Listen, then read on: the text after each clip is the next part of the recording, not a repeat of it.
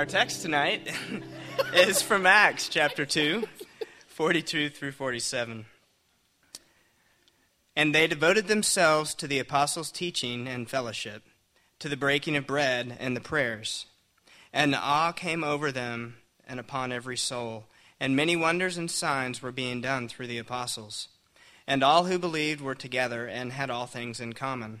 And they were selling their possessions and belongings and distributing the proceeds to all as any had need. And day by day, attending the temple together and breaking bread in their homes, they received their food with glad and generous hearts, praising God and having favor with all the people. And the Lord added to their number day by day those who were being saved. This is the word of the Lord.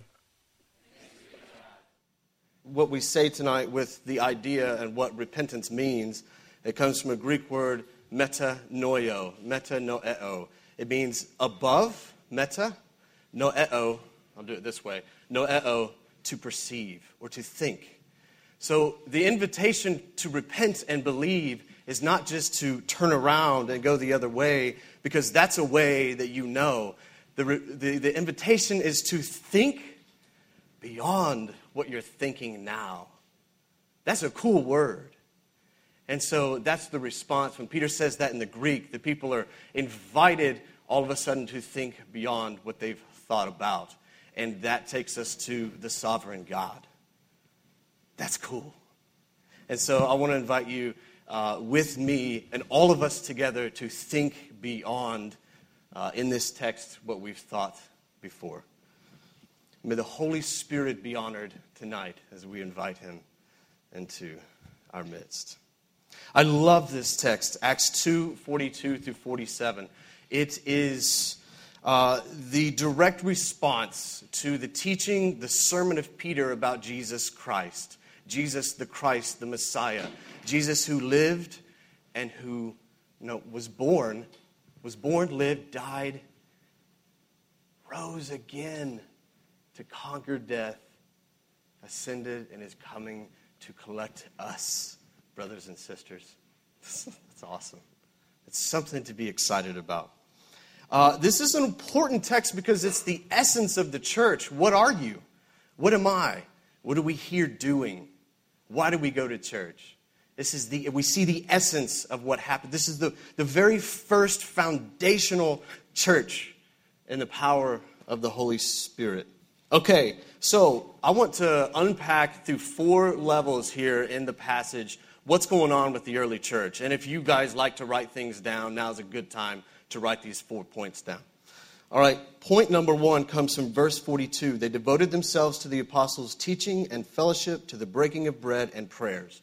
Point number one that you see in the early church is that they had this unwavering devotion. It's key, it's important. The response of the Spirit was devotion. All right, point number two we see in verse 43. And awe came upon every soul, and many wonders and signs were being done through the apostles. Awe. God's presence was among them.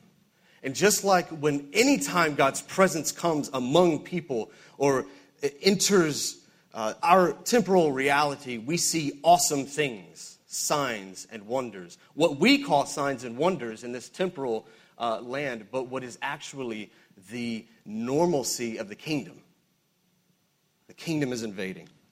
God's presence is with the church. Number three, we see in verse 44 through 47. And all who believed were together and had all things in common, and they were selling their possessions and belongings and distributing the proceeds to all as any had need. And day by day, attending the temple together, breaking bread in their homes, they received their food with glad and generous hearts, praising God and having favor with all the people. This is stark unity. This is amazing unity. It's uncommon unity than the unity the world offers. You see that in the church unity. And the last part is the last part of 47. And the Lord added to their number day by day those who were being saved. Growth. The beginning of the spread of Christianity on earth, right here in this text. All right, now, if you're like me, know, we've been doing this series on the Holy Spirit. How do we view the Holy Spirit? How does the Holy Spirit respond? How, how does the Holy Spirit entwine itself into our lives? Uh, how do, how, what do we do with texts on the Holy Spirit? Um, and I was glad to sit Wednesday night or Wednesday morning in prayer with some of you uh, and here, uh, some of you are having questions. It's kind of a longing. When, when we talk about the Holy Spirit, we read texts like this uh, of the early church and we see these awesome things. It's in the book of Acts. Acts is full of signs and wonders and, and, and miracles, and it was just crazy, awesome stuff. Well, what about us now? We, we often come to it and say, well, am I filled with awe? Do I, how does the Holy Spirit interact with, with my life? What do I do with ideas of the Holy Spirit? I don't, I don't know. In my daily life, am I experiencing the Holy Spirit? This is a great question. It speaks of a great longing.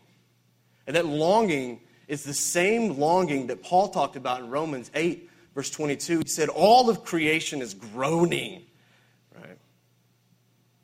Like in the pains of childbirth. And a lot of our congregation knows those pains of childbirth because we had a lot of young mothers, a lot of little kids. Like in the pains of childbirth, all of creation is groaning. It's a longing. You're in good company. You're right with me. I'm right with you when we have questions and this longing to experience the Holy Spirit. Uh, my, my, my focus tonight to answer some of that longing and to join that longing is in verse 42. All right. So I want to camp out. Pack your, pack your gear and, uh, and walk on the trail with me, and let's, let's, let's build camp in verse 42 um, here. And point number one, there's four things I want to do. I'm going to do two points, and then I'm going to quickly tack on three and four. But two points are very key. Point number one they devoted themselves to the apostles' teachings. It's vital. In fact, please, let's all say that together. Point number one they devoted themselves to the apostles' teachings. All right. I would suggest that this is core to understanding the essence of the church. It's as core to understanding what happens as a result of that. That's the very first thing that happens when the Holy Spirit comes on them. When they repent and they're baptized and they receive the Holy Spirit, the first thing they do is they devote themselves to the apostles' teaching. And I, I, I don't want to I don't want to say that this is a, like a high and lofty devotion, that you have to be devoted, like you, you have to, to sit down and read uh, Erickson's systematic theology and get every point. You don't have to rummage through John Calvin's um, Institutes of the Christian Religion or, or put stacks of books on your desks and go, I know all this. I'm getting there. I'm devoting myself to the apostles' teachings because this is a very Western understanding of devotion to the apostles' teachings. And you see, the New Testament is not written just in a Western uh, mindset, it's also Eastern. And so you see the marriage of the two here. You see, the Eastern mindset is more about being, and the Western mindset is more about reasoning. Right? And so I think that when we read this into the text, we immediately go, I've got to understand everything about the Bible. And in order to be devoted to the apostles' teachings, I need to read Genesis to Revelation and understand the theological points and concepts, and, and I will be okay. Right? And then I can see signs and wonders. Or then I can have unity. And then, but that might be just another idol that the West has created. You know?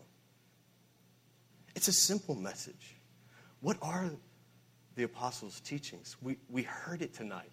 Thank you, Caleb. You're welcome. We heard it tonight. He just spoke. Yeah, there were there were Old Testament stuff in there. You got to understand David. You got to understand Abraham. You got to understand how he's the promised one, right? And so you can begin to dig and ask questions and say, yeah, I'm going to explore that.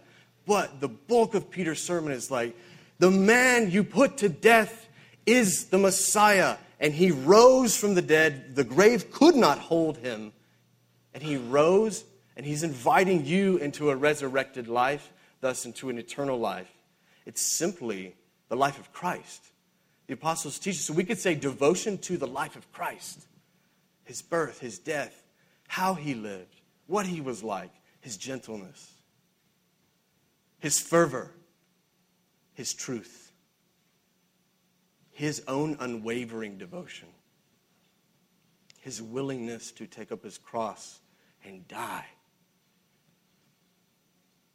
his resurrection, his ascension, and his coming again. Now, this is a real simple message. And so, really, to devote ourselves to the apostles' teachings is to devote ourselves to the simplicity of Christ himself, truth in a man. But Christianity has been given flack for being a simpleton's religion. Oh, like you just you just sum everything up into this man, and it's this this simple message. Nothing is further from the truth. The complexity of Christ is overwhelmingly amazing, and it leads to awe. You know, we hear from Colossians that everything was made in Him. Nothing has been made that has been made apart from Christ. He holds all things together. So, this means that the simple truth found in the simple person of Christ is, leads us, is a doorway into all of complexity the complexity of creation, the complexity of the galaxies, the universe. And we get to tap into that. Right? That's awesome. That means that all the disciplines, the humanities, the technologies, the, the, the, the economics, the, the, the, literatures of the world, the stories that are told, the, the trade, the craft, the businesses, the art, that means that Christ holds all of that together. That's how He holds all of us with all of our abilities together. If we don't embrace the simple message of Christ together, then that begins to divide us apart. It builds fingers into all other kinds of stories that we begin to embrace and devote ourselves to instead of the simple one, right? And truth be told, that's what leads us to the kind of complexity that we can't handle. Right? What we think is complexity. I've, I've been marveling over this concept lately of saying, well, you know, what we think, go into nature and just kind of sit in the woods and uh, try to give up some, some things, some technologies in your life, and, and build some space and devote yourself to simplicity. Be simple. We say, oh, that, you know, there's just, the people that do that, that kind of get rid of stuff, they're just simple. They're just, they just love simplicity, you know. But I've been thinking, like, you compare the simplicity of the natural order, the created things, you compare them to the man made things. Take a building Let's, let's take the Khalifa Tower. It's 2,722 feet tall. It's the tallest building in the world. The other day, I was hiking with my nephew, and I climbed up a 2,100 foot mountain, House Mountain. It's a really cool little mountain not far from here. And it's almost as tall as that, right? It's a tiny little mountain. Go hike up into the Appalachians, and you'll traverse several mountains twice as tall as the tallest man made thing on earth. Right? It's pretty. Awesome. Not to mention the complexity of a mountain. There's no contest. The complexity of the created order, there's no contest compared to what we make, right? It's beauty. It's a beautiful thing. We get to tap into that, right? When we devote ourselves to Jesus Christ, this fills us with confidence, with awe. You know. Think of your iPhone camera. Now think of the human eye. No contest. think of the internet. And now think of the prayers of the faithful across the globe. not just sending waves from tower to tower, but actually interacting with God. Prayers uttered back and forth, heaven to earth. No, no contest. It's awesome. Devotion to the apostles' teachings. And before we move from devotion to the apostles' teachings, it's also important to really understand what the word devotion is and means. Proskartereo is the Greek word for devotion. Proskartereo is, again, going back to that Eastern understanding, is an invitation to come into. An invitation.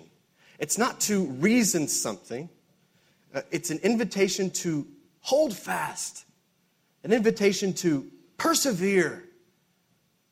When it was uttered, the original Christians were people that had to persevere. And so when Peter said, well, when the writer, Luke of Acts says, proskartereo, they, they, they gave themselves to the apostles' teachings. They devoted their lives to the apostles. They held fast to the apostles' teachings. Jesus Christ himself, in Matthew 24, when he's talking to the disciples, he says, Those who remain firm to the end shall be saved. Those who remain firm shall be saved. Proskartereo is a persistence, it's a devotion, it's holding fast, not letting go. So let's read that. Don't let go of the apostles' teachings. Don't let go of Jesus Christ. Right? Now, that's point number one. Point number one. That leads, well, some, some practical questions about devotion to the apostles' teachings. Are you devoted to the apostles' teachings?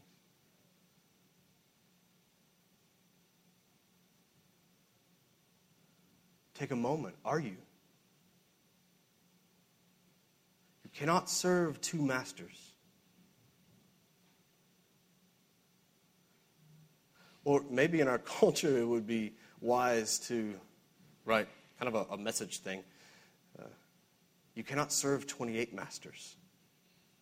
Either you will love the one and hate the 27 others, or you will love the 27 others and hate the one.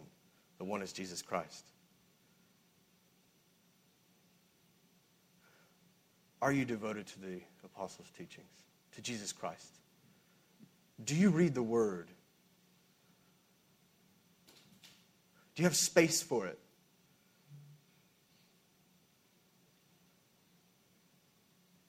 Do you get excited about it?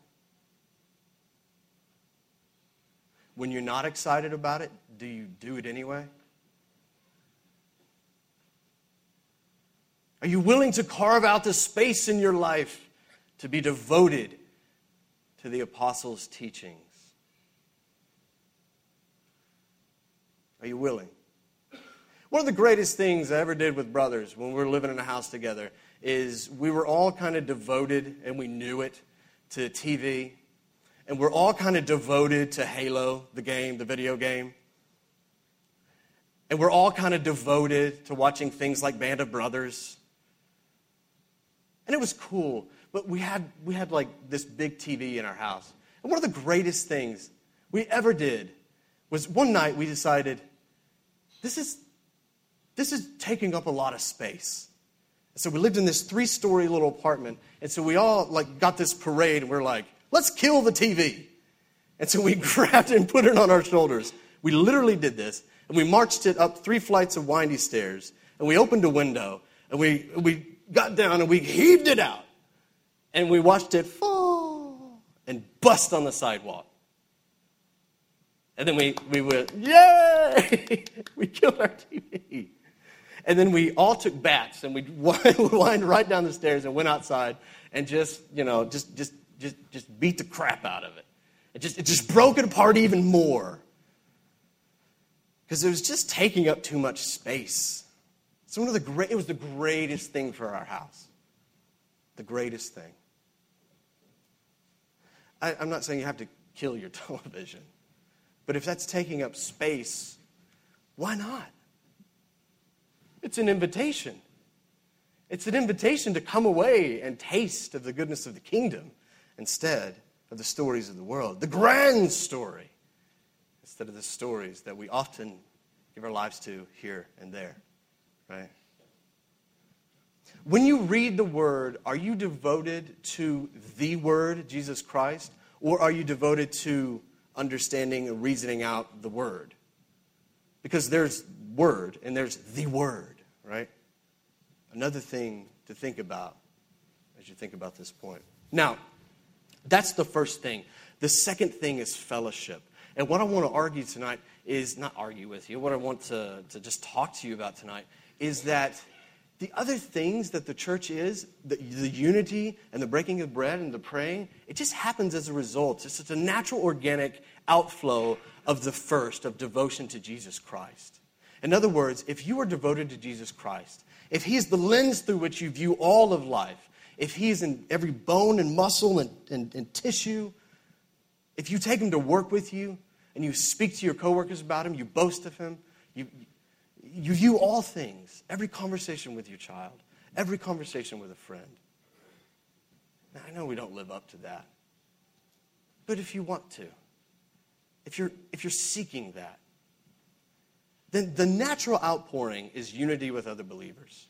You will be in deep unity with other believers. And that's what it says, and fellowship. They devoted themselves to the apostles' teaching and to fellowship. And this fellowship is important. John 17 says, Make them one as we are one, Father. And here we see the essence of unity. Uh, the word in Greek for fellowship is koinonia, right? Make them koinonia. Make them completely one. Make them like us. The Father, Son, and Holy Spirit. Doug's spoken a lot about Trinity. The Trinity is one. The Trinity is communion. That is, that, that's, the, that's the foundation for our unity here in the church, is communion with one another. God literally is inviting us into this love dance that He's having. I love how Doug explains it like a dance of love. The Father, Son, and Holy Spirit are dancing. And we get to be invited to that dance. And that's, that's our unity. Right? That's our koinonia. And that's just a natural, organic thing that happens. Now, oftentimes we come in the church and say, let's figure out fellowship and let's figure out unity because we have problems there, right? We have problems understanding how we get along. We have problems with like, uh, like, do we have time and how do our schedules, how do, how do our small groups like really get together, like really know one another? Like, do people really, really know me? Like, can I let them dig into my life? It's unsafe. It's hard. And if there's not space for safety in that, then I'm not going to do it. I get it. I get it.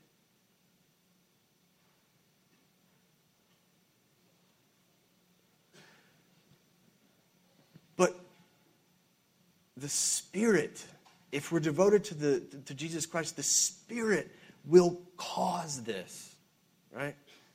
Because if we're devoted to Jesus Christ, then we'll begin to make time, right? Naturally. That's just what we want. That's what we come to love and crave. And the junction of people will naturally start to occur.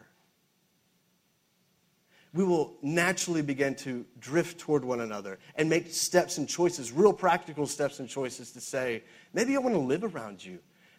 Maybe I need to cancel. Maybe I need to change the nature of my job and make less money so that I can brace more time with you.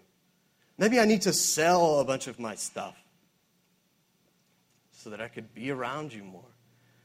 Not because I think that's what I ought to do, not because I want to heal this problem in the church of division, but because I want to. Because that's what seems natural to do. I'm driven toward that. Where did that come from? Why all of a sudden am I wanting to sell my possessions and give them to my brothers and sisters? Oh, it, because I love Jesus. And that's what Jesus did. And the life of Jesus just is beginning to extend itself through me, right? Friends, brothers, sisters, we are conduits of the kingdom, right? We're the keepers of peace in the world, right? Now, subsequently, we understand really uniquely this problem of unity in the church through the name of the devil. The name of the devil is diabolos in Greek. Diabolos. Dia, through. Bolos. That's where we get this from. Bowling. The devil is like a bowling ball that goes down the lane and separates pins. Bolos literally means to separate. So the very name of the devil is through, separate, right? It's the direct opposite of the created order of God. The Trinity fills us up, the Spirit fills us and brings us together and holds us as one, right? And the devil hates that. He's like, eh, I got to bowl. He's just always wanting to bowl. He's like the dude in Big Lebowski. Let's go bowl. You know, let's bowl. That's all he wants to do. Right? The laziest. No. Um, remember that that's the nature of the devil. That's, a, that's his point to separate what God brings together. The thing is, if you're devoted to Jesus Christ who rose from the dead, the devil can't. He can't separate it. It's a power that holds you together. I was going to say like super glue, but that just doesn't encapsulate it, right? What kind of glue is God? He's God glue. That glue was a God thing, I'll tell you that right now. He just holds you together. But if we try to figure out on our own, we won't figure it out. We won't be held together. We will be bowled through, right? Remember that. I want to say that this unity is an expression in the world, and it is an invitation to other people, and it is a glorious and beautiful thing. I was having a conversation with my father in law who's back there. We were talking about gangs and contracts, and he was saying, you know, when you look at a gang, there's this, this, this, this, this incredible uh, consistency, this incredible rule book that gangs write. And they have this die-hard unity. And we're thinking about it because I recently moved to Park Ridge with a, a number of you, and it's this beautiful, it's a, it's a beautiful life we're beginning to, to try to work out proximity and just, and just love and rhythm with one another in prayer. Um, but and I'm hanging out with these little like nine and ten year old guys, and I realize the next step for them is a gang very soon. And I say, what does a gang have to offer? They have this die-hard brotherhood. They have this really strong connection to one another. They will do anything for one another. So if a little kid looks at me and I say, don't join a gang, and he says, why? And I say, what? Because like your life expectancy is shorter, and, and, and the gang is, there's all kinds of reasons not to join a gang. There's all kinds of violence and warfare. And it's just, it's not a good life, man. Please listen to me. And then if, if that little kid goes, well, what do you have to offer? And I say, well, we'll come to church. He's like, well, what, is the, what, what does the church have to offer? And he's speaking in terms of being included in something that is, that is really solid. What kind of unity does the church have to offer? And I want to say, oh, oh, my little man, so much more than what a gang has to offer. Because kind of unity that a gang is offering is built on fear and power and human intention. And pretty soon it will, it will, it will corrupt you and you will commit terrible acts of violence and you will feel really bad about it. You might not survive very long if you don't fit in. They will make sure you fit in. It's the dark side, man. The church offers the unity of the Trinity. It's the unity of the foundation of the world. It's the unity that made all things. This is what the church has to offer. And he's like, Well, I ain't seen it. May you see it in me. May you see it in us. May you see it in our group that meets. And when they do see it, as they are starting to see it, they just come knocking on the door saying, I like that. And other people do too. You'll notice in this text, there's no kind of spread the gospel, evangelism. This is not what the church was devoted to. They were devoted to Jesus Christ, one another. And then the other two points, they just ate together.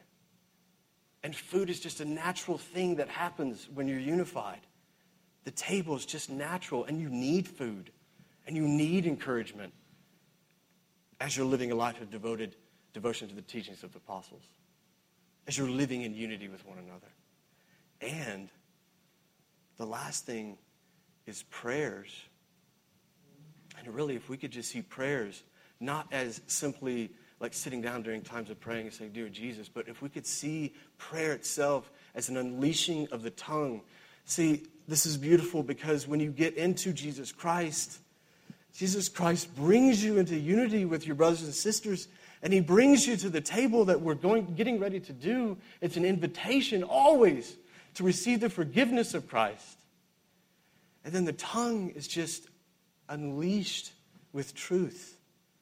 And the tongue just, just speaks the truth. The tongue then is turned into the Word of God in the world. And so when people say, well, I believe in God, but he's, he's invisible. No, he's not. We are the hands and feet of Christ.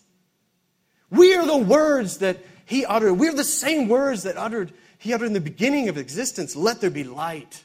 And so we speak, let there be light in, in situations and conversations. See, that's the beauty of these four things. That's the beauty of the simplicity of the Christian life, the simplicity of the church. And so when you get lost and you wonder what's happening with the church and where are we, just go back first to your devotion to Jesus Christ. What's getting in the way of that? And throw it out the window. Look at your fellowship. I'm isolated. I'm alone. Look at your devotion to Jesus Christ and cry out to God and say, Give me people. I'm willing. I'm afraid. I'm afraid. But I'm willing. Bring me people. I need you. When, you, when you're not breaking bread well, look at your devotion to Jesus Christ and say, Come to my table. Bless my conversations. Keep me from distractions. And when your prayer life is stale, come back to your devotion to Jesus Christ. Say, Jesus, help me. Help me. Pray. Like the disciples in Luke 11, they say, Lord, teach us how to pray.